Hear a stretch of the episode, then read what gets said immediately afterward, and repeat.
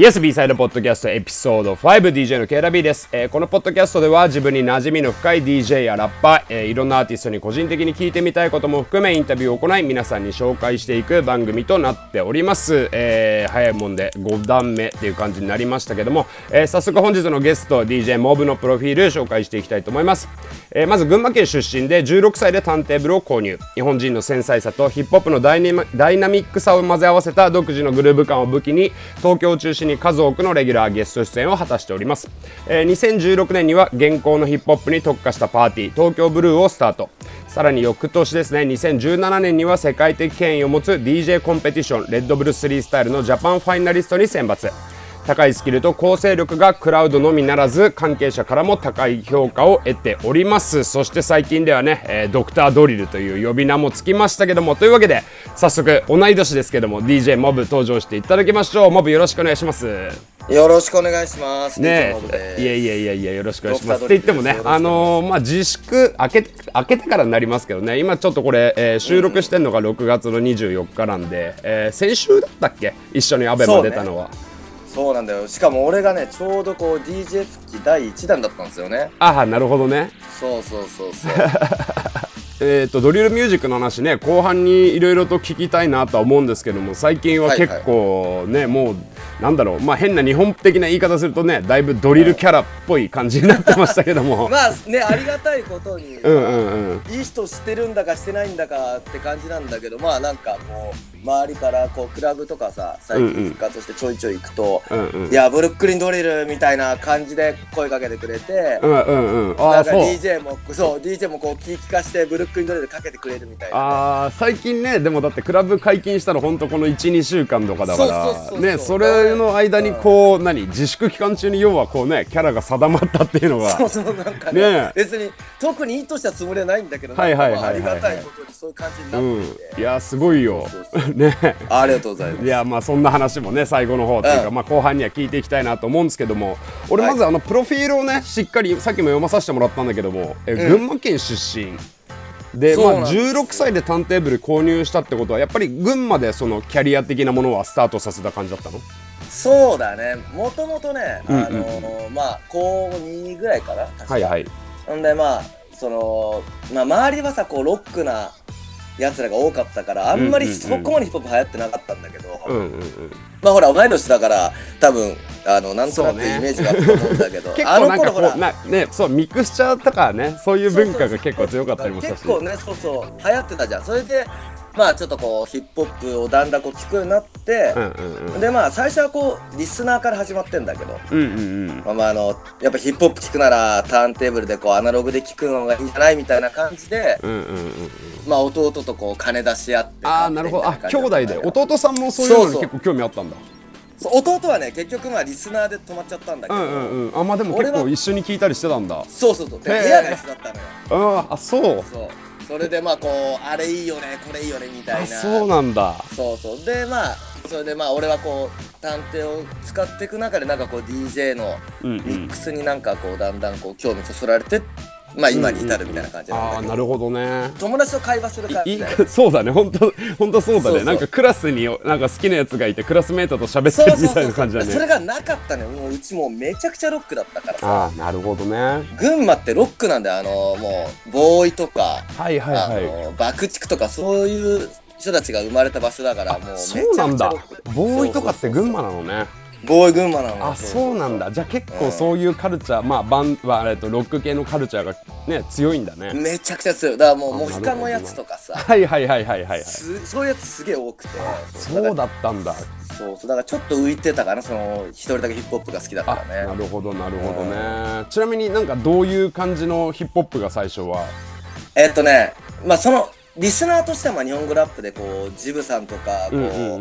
ブッダブランドからすごい入ったんだけど、うんうんまあ、ターンテーブル買ってこう DJ やる中で自分が最初にこう衝撃を受けたっつうかこうずっとこう追いかけてたのがこうウエストコーストのヒップホップだったんですよ。あーまあやっぱね当時はそう。ね西海岸すごく激アツだったからね。ょうどほらドクター・ドレの2001がさ、ね。出たか出ないかそれぐらいの年で、もうめちゃくちゃ盛り上がってて、はいはいはいはい。であの DJ カズさんって、うん。ウエストサイドライデンっていうミックス出してる DJ の人の、初期の頃のその3部作のミックステープに超食らっちゃってはいはいはいなるほどでそっねからずっとハマってたって感あじだなそうなんだ。じゃあ結構、なんだろうスタイル的にもそのカズさんのミックス聞いてまあレコードめ同じの買って、まあ、じゃあそのスタイル的にも最初に影響を受けた DJ は、まあ、カズさんとかが。カズさんそうだね。めちゃくちゃ影響受けたよね、結構でも意外だね。その、まあ、今ねちょっと序盤でも喋ったけどそのドリルミュージックというかブルックリンドリル系のねこうキャラが定着してきたけどもともとがね、ウエストサイド入ってカズさんっていう他になんかこう影響を受けた DJ とかはいた？その後は。えー、っとねまあ海外で言うと、うんうん。えーっとワシントン DC の、えっと、DJ のトレイズっていうああトレイズね。うんうん。うん、あの人もすごいこうワードプレイってこうリリックつなぎのさプレイすごい上手で、はいはい。トレイズもあれだっけ？レレッドブルレッドブルと出てたね、そうそうそうそう。でそれでそのプレイに影響を受けたのと、あと今ヤング MA のバックレージやってる DJ のイースっているんだけど、うんうんうん。この人もまあめちゃくちゃかっこよくて。イースあれの時に来てたよね。サマージャムジャパンの時にサマージャム東京の時にね確かね。あ来てたね。そうだね、うんうん。うんでもその時はね行けなくて俺は、はいはいはいはい。でもすごいいいですね。そう。いういい DJ だっていうのを聞いてて。いい DJ、うん。そう。そういうなんかスタイルとかを見てなんだろう、うんうん。まあレッドブルねにえっと2017年か出場したの。が、はいはい。そうですね、うん、これちなみにそのジャパンファイナリストに入ったのが2017年だけどその前からもこの予選とか出てたりはしたの、とね2016年に、うんうん。えーっとまあ一回その応募して、ではいはい。それはもう結局ダメで、うんうんうん。ほんでまあ2017にやって、まあ、2回目か。それで2回目の時にまあたまたまありがたいことにまあ通っていやでもすごいね。2回目でいきなりファイナリスト。ねいやまあ本人が一番びっくりしてたんだけどまあいい経験させてもらいまして、え。うん、まあその後結構なんかこうレッドブル出たことによってスタイルの変化とかもあったりした？なんかねうん。もともとこうそのまあスリースタイル的な要素っていうのはプレーの中にまあ組み込んではいたんだけど、うん。やっぱりそのファイナリストになった後にこう呼んでもらうイベントでさ、うんうんうん。じゃあショーケースやってくださいとか、ああなるほどね。レッドブル的なの期待してますよみたいなのすげえ言われるようになって、はいはいはい。まあい意識だんだんこう自分でも別にこうなんだろうこう意識してなかったものをだんだんこう意識するようになって、うんうん。取り入れるようになったってのはあるあるかな確かに。ああなるほど。まあ、はい。そしてこちらですよ。もうねえー、もうドリルミュージックに関してに。もう早くそっちをねすいません。あの他のゲストだとねもうちょっと昔話したりもするんですけどもう今ねこのタイミングだからやっぱりちょっとこっちに重点を置きたいなってことで。ね。はい。まあやっぱりねそうだからレッドブル出てえっ、とまあファイナリストになってから3年でね最近になってこうまあドリルミュージックっていうのがむちゃむちゃこう日本でも認知されてきたとは思うんだけども、はいはい。どうすか？まあモブから見てこうドリルミュージックなんだろう？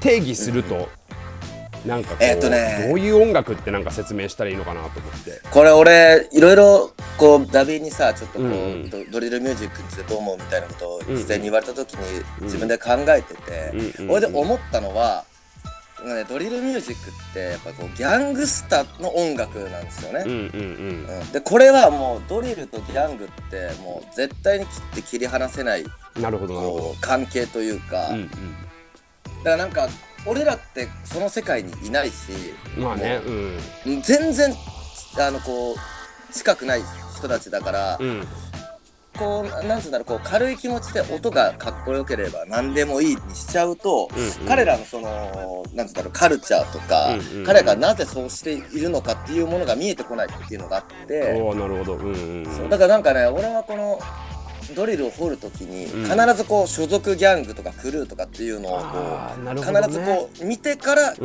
聞くようにしてるっていうか背景をちょっと一応こう意識してるって感じかな。うん。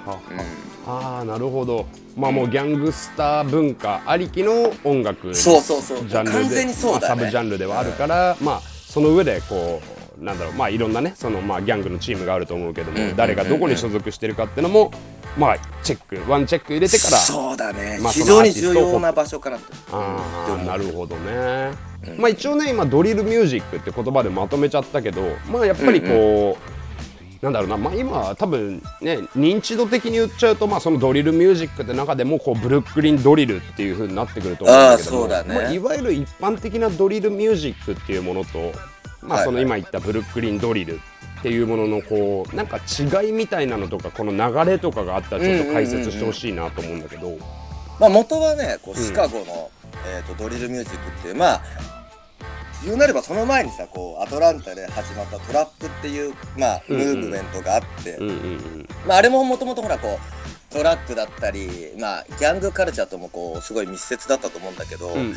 まあでかくなるにつれてこう音だけトラップみたいなこうなんつうんだろうこう割とポップカルチャーになってったイメージがあって、うんうんうんそれをこうやっぱよりギャング寄りにしたものがドリルうんだと思ってシカゴでのトラップをもうよりこう協約的なものにしたのがドリルかなっていう位置づけで俺の中ではね。うんうんうんうん。なるほどね。でまあ、うんうん。そう。やっぱチーフ・キーフっていうのがさまああのうん。彼がやっぱ一番もうボスなわけですよ。うん彼のスター性多分日本にいるとあんまり俺もそこまで意識しないんだけども、うんうん。ブルックリンドリルとか UK ドリルとか掘ってると、うんうん。まあいかにチーフ・キーフがこう周りから崇められてるかがよくわかるっていうあかね。なるほど。それはなんかこう、うん。リリックに出てきたりとかみたいなこともあったりリリックというよりはね、インタビューとか、うん。うんうん。なんかそういうあこうもろもろのものを読んでると、うんうん。チーフ・キーフのことがこうやっぱ触れられることが多いあーからじゃあそういうね UK だったりとかのドリルラッパーがインタビュー受けてる時に、まあ、名前が出てくることが多い。そうだね。そうあそうーそうそうそう。そうなんだね。でまあ今、うん。ダビが言ったようにその UK のねそのうドリル、今度こうシカゴのドリルがまあネットとか、そういうものを使ってこう UK の方にこう輸入されて、うん。で UK ドリルっていうシーンができたんだけど最初はこうあんまりドリルとシカゴのドリルと変わらなかったんだけど、はいはいはいはい。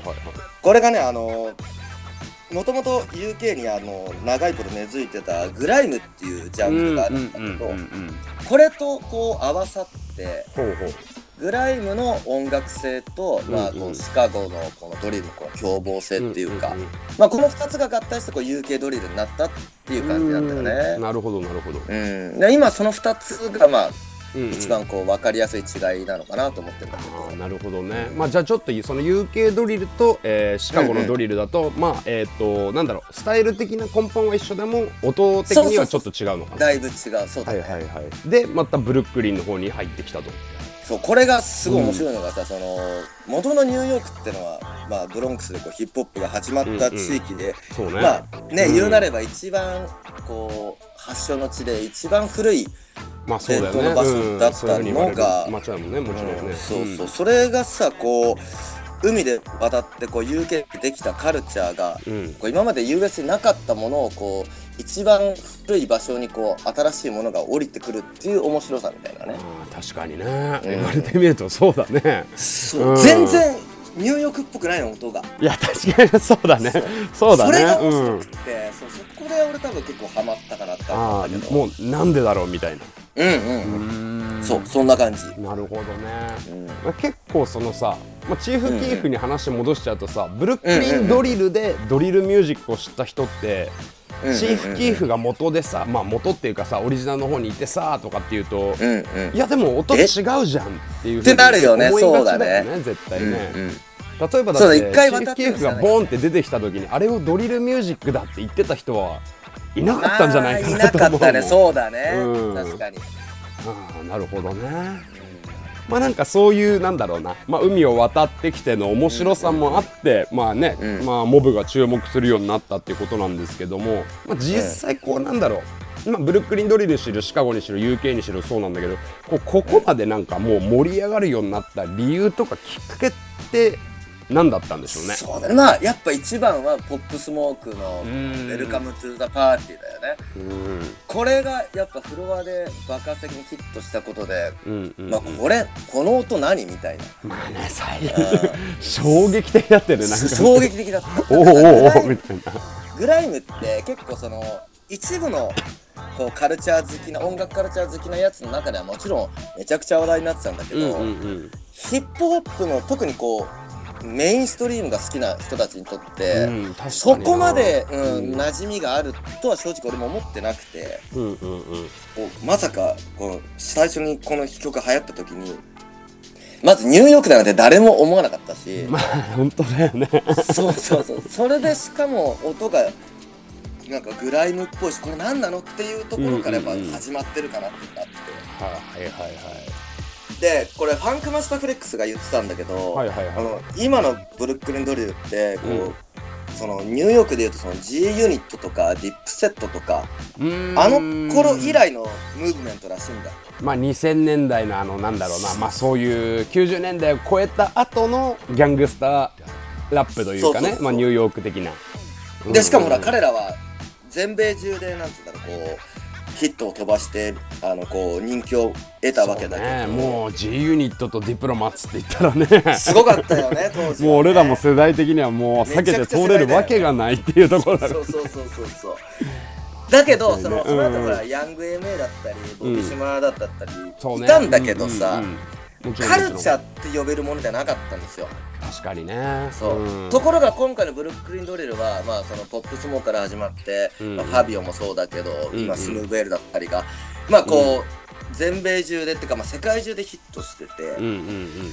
でこうしかもそれがちゃんとこうカルチャーとして一つムーブメントとしてなってるっていう意味で、うんうん。なんかこうニューヨーク全体で盛り上げようとしてるっていうなんつうんだろうこうい勢いを感じるっていうか空気を感じるんだよね。あ後押ししてるんじゃないかそう後押ししようみたいな、そううん。多分それをすごい感じてる。まあねもう重鎮中の重鎮のファンクフレックスがそういうふうに言うってことはもうね認めてるってもうすぐね頭ごなしに誰かのことダメだっていういうファンクフレックスだからね。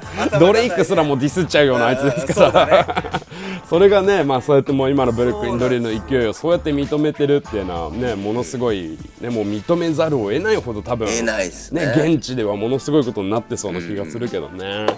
まあドレイクもね、ん。こうこの間ファビオとかソサジークとかをフューチャリングしてそうね。うんうん。ねブルックリンドリルの音でやってたからね。うんいやすごいね。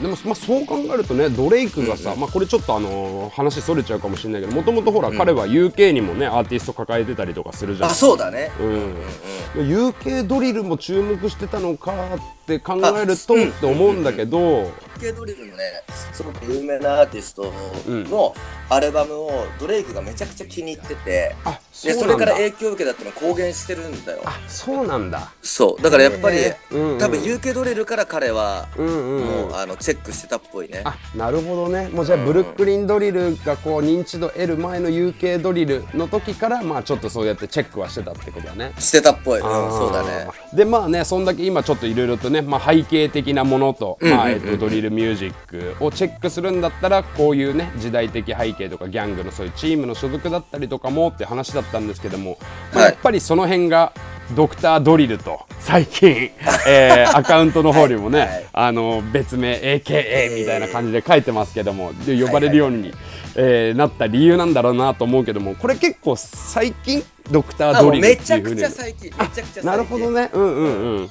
あのこれね、あのうん。うんーまあ俺のそのさっきダビーも呼ばせてもらったこう俺のパーティーの東京ブルーで、はいはい。まあ同じくこうゲストで呼ばせてもらった、あの DJ のキャピタル T 君ってあキャピタル T さん。はいはいはい。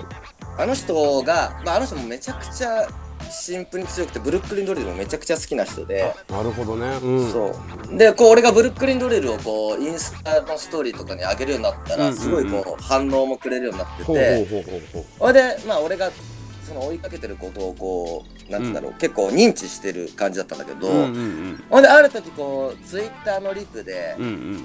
T 君があのーモブ AK ドクタードリルさんっつってこう俺の仲間のドリルもチェックしてよみたいな のなるほどね。書いてくれて、うんうんでそれが結構俺の中でこのドクタードリルめっちゃいい響きじゃんみたいな 来たなこれみたいな。そうそうそうそれで使うようになってる なるほどねそうそうそうそう。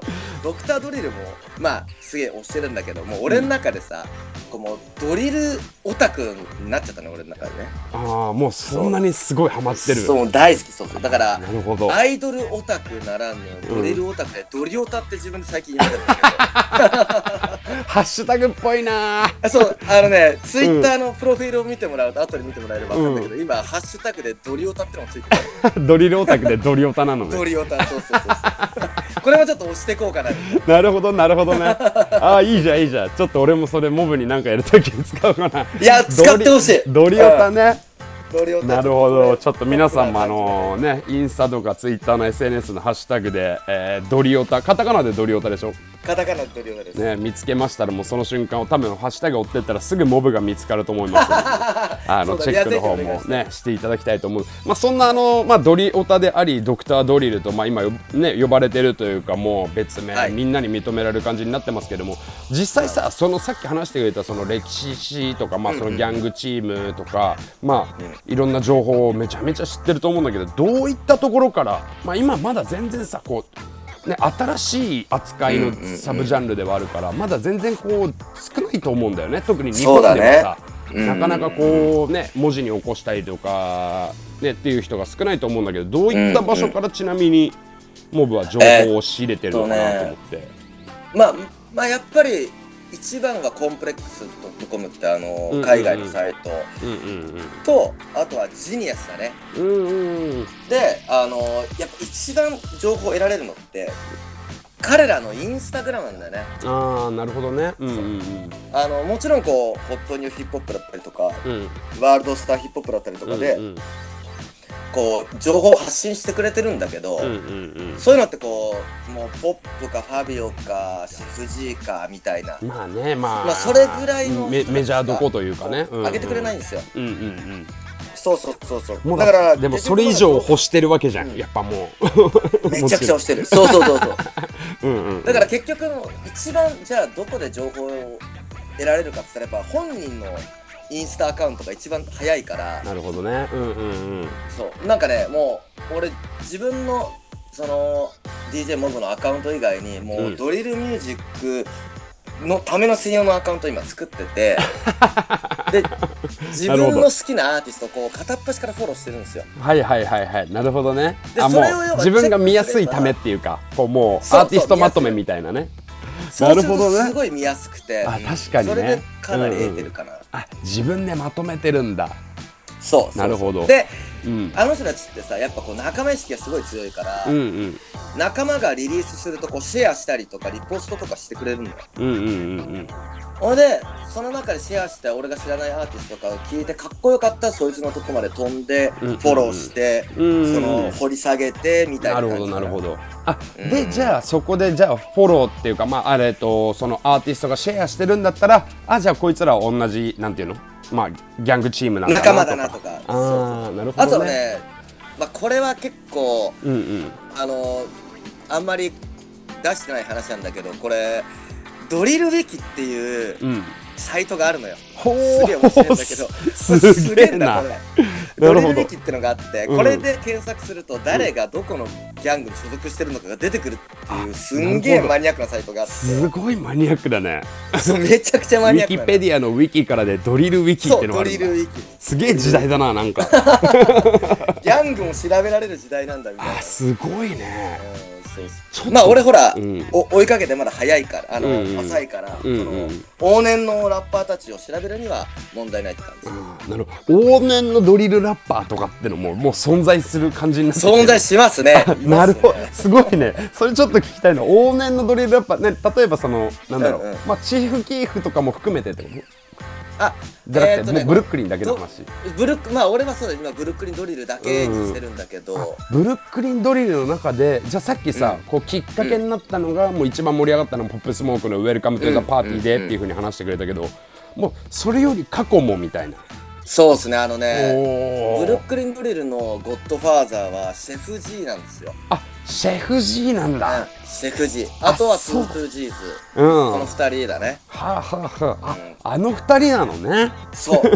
あのねなるほどね。まあ、ちょっと、うん。曲の話になっちゃうんだけどうん。もともとトゥートゥージーズが、うん。サバーバンって曲を出してて、はいはいはい。まあ、それがまあこうあのサバーバンでドライブバイするよみたいな曲なんだけど、うん。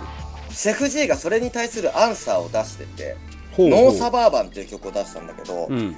まあ内容はそのこう俺はそのサバーバンを使わず歩いてってドライブバイじゃないけど歩いててぶっ殺してみたいな。だからお前みたいに車ではやらねえよみたいな。もっと怖いこと言ったのね。そうもっと怖いことって。直接名指しはしてないんだ。うん名指しはしてないんだけどまあ誰が聞いてもこれ絶対サバーバーへのアンサーだよね。っていう感じで。そうだね。うんうんうん。そのノーサバーバンがめちゃくちゃこうブルックリンドリルがまだこう位置づけされる前にバズりまくって。ほうほうほうほう。でちょうどそのサウンドを手掛けてたのがこう、今ブルックリンドリルのほとんどのヒットを手掛けてるアクセルビーツっていう、まあ、UK もともと UK ドリルのプロデューサーがいるんだけど、その人がまあやってたっていうこともあってまあそのシェフ G を、えー、とこうが OG で、うんうんえートラックはアクセルビーツ。これがまあなんかこうブルックリンドリルのこうなんか定番っていうかこうベースみたいな感じになってまあ、ちなみにポップスモークと、シェフ G は同じこうギャングの仲間っていうか、うん。ウーっていうギャングチームがあるんだけど、うんうんうん。まあその同じウーの仲間がこうポップスモークとうんうん。シェフ G って感じなんだよね。あなるほどね。まあまあ、うん。ウーはねあのポップスモークのアルバムとかそういうのそうだねよく Meet the Woo で。ねうん。あのよく使われたんでなんだこれはって思った人はいると思いますけども、うんうんうん。なるほどね。まあそういう背景も。いやーまあねそうやって今あのまあトゥートゥージーズの話だとか、シェフ G とかの話、はい。まあねあの往年の往年のって言ってもまあまだそんな別に、まあまだ OG ってわけではないんだけど、まあまあまあ、えーねスタートを切ったとか口火を切ったはい。ブルックリンドリルのラッパーの名前出てきましたけども、もう今結構出てきてるじゃないまあそのブルックリンドリルって呼ぶけど、まあ要はブルックリンじゃないアーティストだったりとかもいいると思うし、うんうんうんうんまあ、今後こうブルックリンドリルでなんかこうどうなっていくかなとかこいつ面白くなっていくんじゃないかなとかう、んううんんなるほど。どういう風になっていくとかなんかこう例えばさ、うんうん。あのーミスタースワイピーとかはどういう扱いにしたらいいのかなとか思うのよね。彼はさその、今モンタナのフォークボーイズに入ってうんたわけだようん、そうそうコークボーイズじゃない。うん。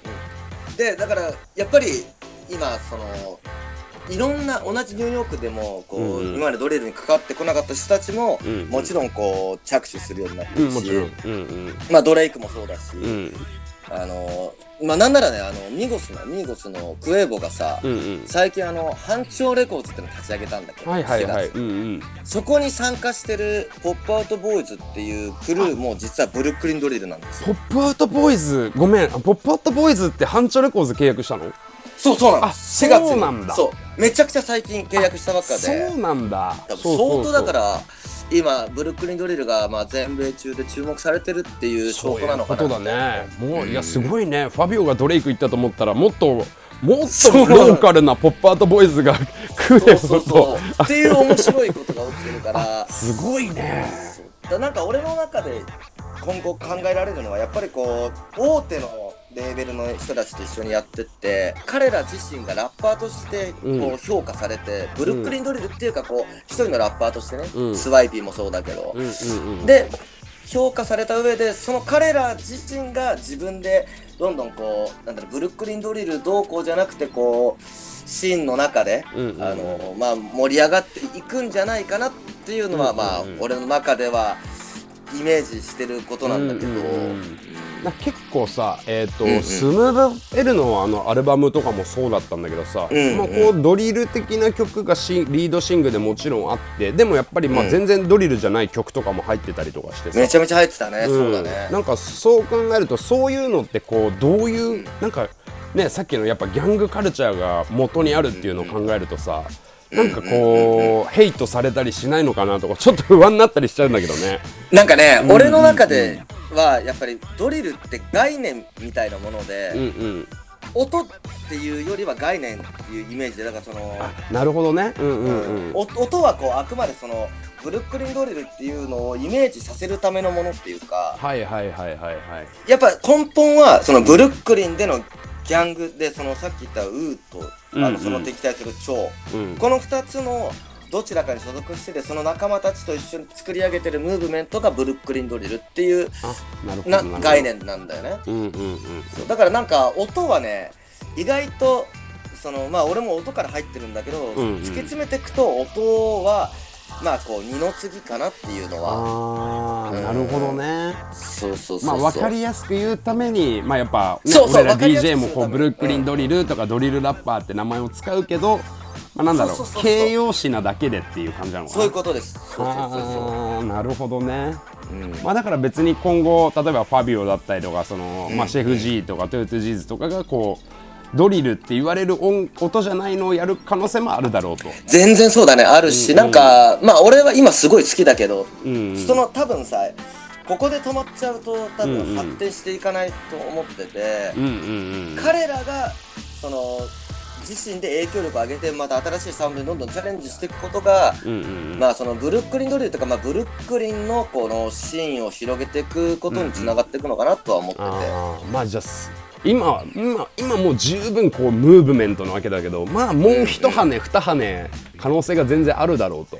あると俺は睨んでます、そうだね。ああでもそうだよね。今の、なんだろう。まあ変な話ああいう系の音まあちょっと語弊があるけど、ああいう系の音だけでこんだけもう世界中が盛り上がってるわけだから、そうだね。そんすなことねドリルラッパーって言われる人が別の感じの雰囲気でめちゃめちゃ超えるヒットを作ったらもう分かんないよね、だからなんかポップスモークのさ、うんうん7月にアルバム出るんだけど、あはいはいはい。ちょいちょいこう、うんうん。曲が聴けるんだけどさ、うんうんうん。全然ドリルじゃない曲とかもやっててさ。あ実は。あそうそう。もうすでに彼はまあ、うんうんうん。し死後のアルバムだからでどこまでその生前そういう曲にしたのかわからないんあだけどそうだね。まあ確かかにね。もうあの、うん。声だけ取ってたっていうパターンもねありえなくもないけどね。う。だからそこは俺もあのポップスモークの意図はどこまでか汲み取れないんだけど、うんうんうん少なくともこう世界中で認められたポップスモークがドリル以外の音にこうチャレンジしてるっていうところで、うんうんうん。まあこうブルックリンドリルがまあこの次のステージに行こうとしてるのかなとは思ってるんだけど。なるほどね。いやー面白くなりそうだねそうだね。だからまあ俺は本当このまま一過性のムーブメントじゃなくて、うん長いこう息の長いこうカルチャーになっててほしいなっていう気持ちなんだよね、なるほどね。まあちょっとそれをねまあ僕らも DJ でクラブもねやらせてもらってるんでちょっとクラブの方からもいろいろと発信していきたいなと思うんですけれども、ね。まあそんな、えードクタードリル AKA ドリオタそして DJ モブが、はい。まあ最近聞いてるね、あのおすすめのもうこれまあドリルになるのかなと思ってますけども、あのちょっと曲ねあの紹介してもらってあのーこのえーポッドキャストをこう上がった時に一緒に曲も紹介したいなと思っててわかりました、まあちょっとあのー紹介してほしいんだなと思うんだけども。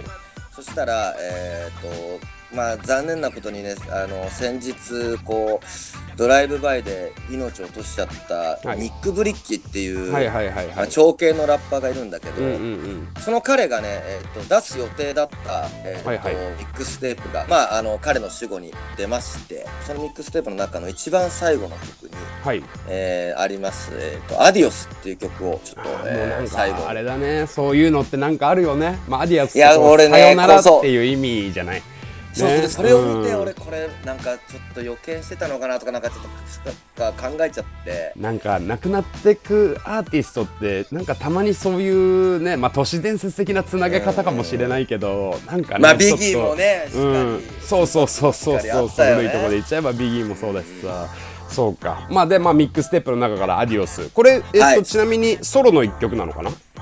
えーっとねソロの曲で、まあはいはい。シングルカットされてるわけじゃないんだけど、うんうんうんえー一番最後に入っててまあ俺がこのミックステープの中で一番好きなうんうん。曲なので、えー、ちょっと最後にこれをご紹介させてもらえたらなと。これ結構もうゴリゴリのドリルサウンド的な。えっとねうん。音音的にはもちろんドリルなんだけど、うん。ちょっとこう哀愁を帯びただからこううん。サウンドもよりこうアディオスって言われてこう、うんうん。そう感じさせちゃうような曲ね、になってるんで、うん。うん。ちょっとそこをも含めて聴いてもらえたらなと。なんかそういうところのね感覚も考えるとやっぱまあ2000年代のそのディプロマッツとか50、あの G ユニットとかの流れい以来だってねファンクフレックスが言ってたのもやっぱほらあの時代のああいうギャングスタスタイルでもちょっと哀愁漂う曲とかってあったじゃない？あったあったあった、ねまあ、そうだね。代表で、まあ、21クエスチョンズとかもねそういう感じになるのかもしれないあれはね名曲ですね、まあ、じゃあそういう曲がねもしかしたらドリルミュージックブルックリンドリルの中からも生まれるのかもしれないですけども、うん。というわけで,、まあ、じゃあ最後にあの、ね、紹介いただいた、えーアディオスの方バッチリ、えー貼り付けておきますんで、ありがとうございます、まあ、はいちょっとね、ぜひ、あのー東京とかではちょいちょいね、あのー自粛前とか DJ とか現場も一緒になったりとかしたんだけど、また直接会った時にいろいろご教授いただければと思いますいやいやいやいやも